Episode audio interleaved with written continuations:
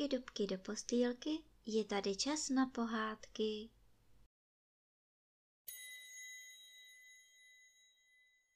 Dnes vám budu vyprávět pohádku z knížky Ferda Mravenec, kapitola sedmá, o brouku Pitlíkovi a o tom, jak se hází lasem. Druhý den lítala nad Ferdovou chaloupkou Beruška.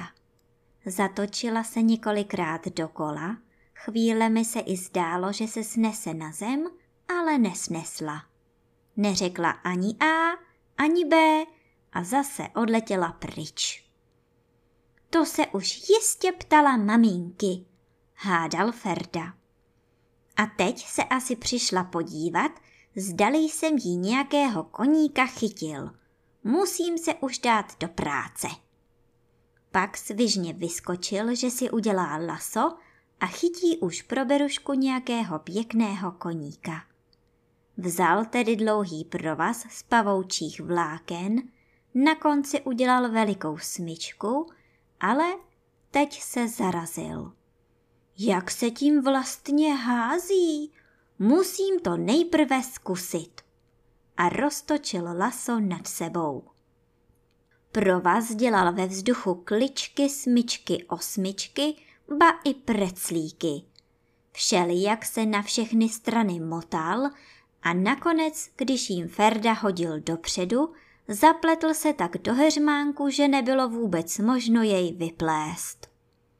A tu se objevil brouk Pitlík. Vy nevíte, kdo to byl brouk Pitlík? Inu, takový divný brouk. Kde bydlil, to bych vám nedovedla říci, ale každý ho znal, protože brouk Pitlík o všem něco věděl a o všem také hned dovedl vykládat.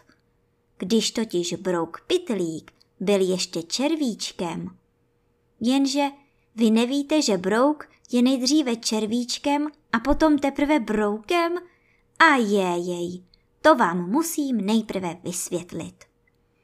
Když totiž paní Brouková chce mít děti, snese docela malinká, malilinká vajíčka.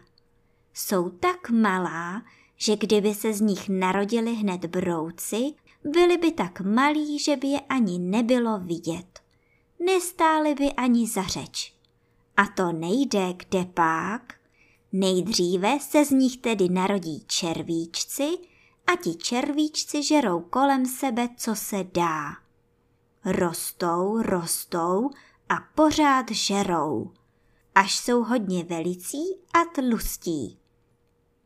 Potom se zabalí někteří do pevné truhličky, jiní zase do měkké peřinky a usnou. Spí, spí, spí a když se probudí prásk – truhlička nebo peřinka praskne a z ní vyleze krásný, veliký a silný brouk. A hned si vyletí do světa. No, vždyť je to přece zrovna tak, jako s housenkou a s motýlem. A s broukem Pitlíkem to bylo tak.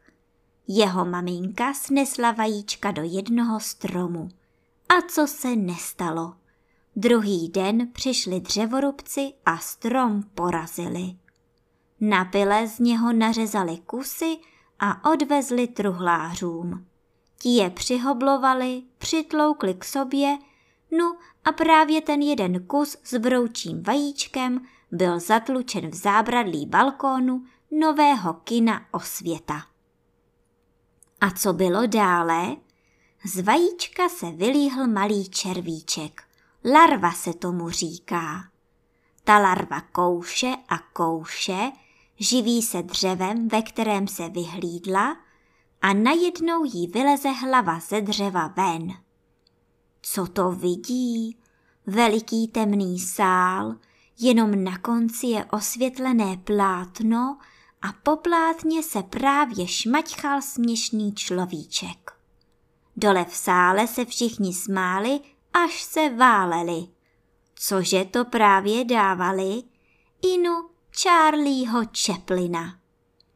Červíčkovi se to náramně líbilo. Proto se vždycky, když začal program, prokousal dřevem ven a díval se na každý film tolikrát po sobě, kolikrát se hrál. Nedivte se, že potom všechno uměl z paměti. Když na něj pak přišla doba velikého spánku, zabalil se do peřinky a spal tak dlouho, až peřinka praskla. Z peřinky pak už nevylezl červíček, ale brouk pitlík. Roztáhl křidélka a frr vyletěl do polí.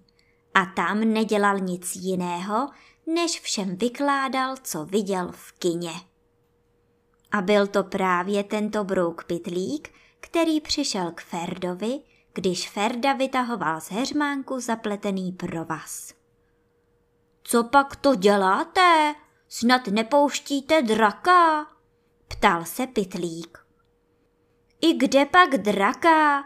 Učím se tu házet lasem, odpovídá Ferda a jen se trošičku přitom začervenal. No to jste měli vidět brouka pitlíka. Lasem, lasem, človíčku, vy neumíte házet lasem a chtěl byste se tomu naučit? Panečku, to já viděl v kinu kauboje, jak chytali divoké koně.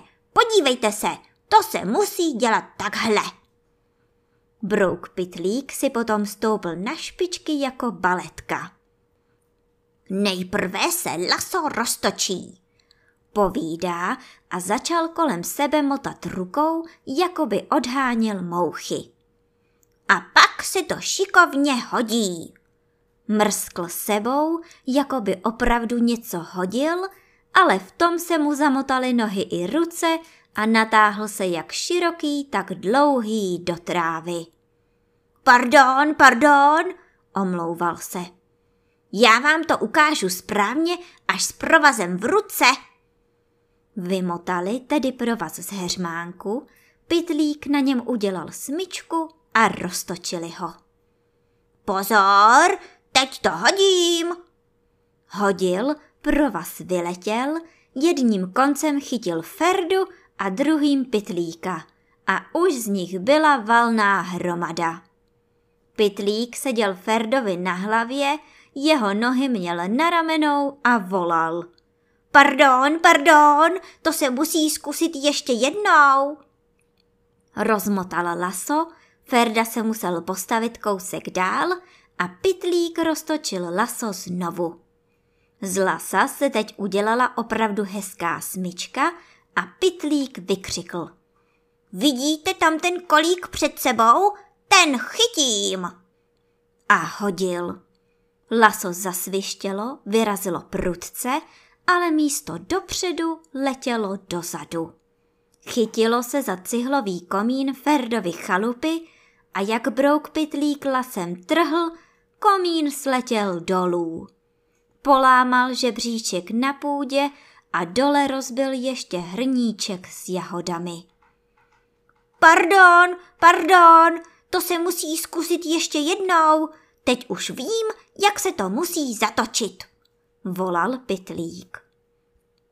Vytřepal klidně z lasa zbytky komínu tak obratně, že přitom rozbil ještě sklenici naložených motýlých vajíček. A pak roztočil provaz ještě jednou. Podívejte se, teď chytím sedmi krásku, Laso kroužilo, jen syčelo a hvízdalo. Pak brouk hlasitě vyhekl. Hep! A mrštil provazem vysoko do vzduchu. Ale co se nestalo? Právě tudy letělo šídlo, vrazilo hlavou do smyčky, ta se mu zadrhla kolem krku a jak se provaz napjal, strhl brouka pitlíka k zemi a teď ho to šídlo táhlo za sebou přes všechny trávy a kameny. Brouk Pitlík křičel na celé kolo. Pardon, pardon! ale šídlo neslyšelo a táhlo ho pryč. Tak, takhle se tedy chytá lasem, řekl si Ferda. Hned si udělal laso nové a do večera si chytil mladého koníka.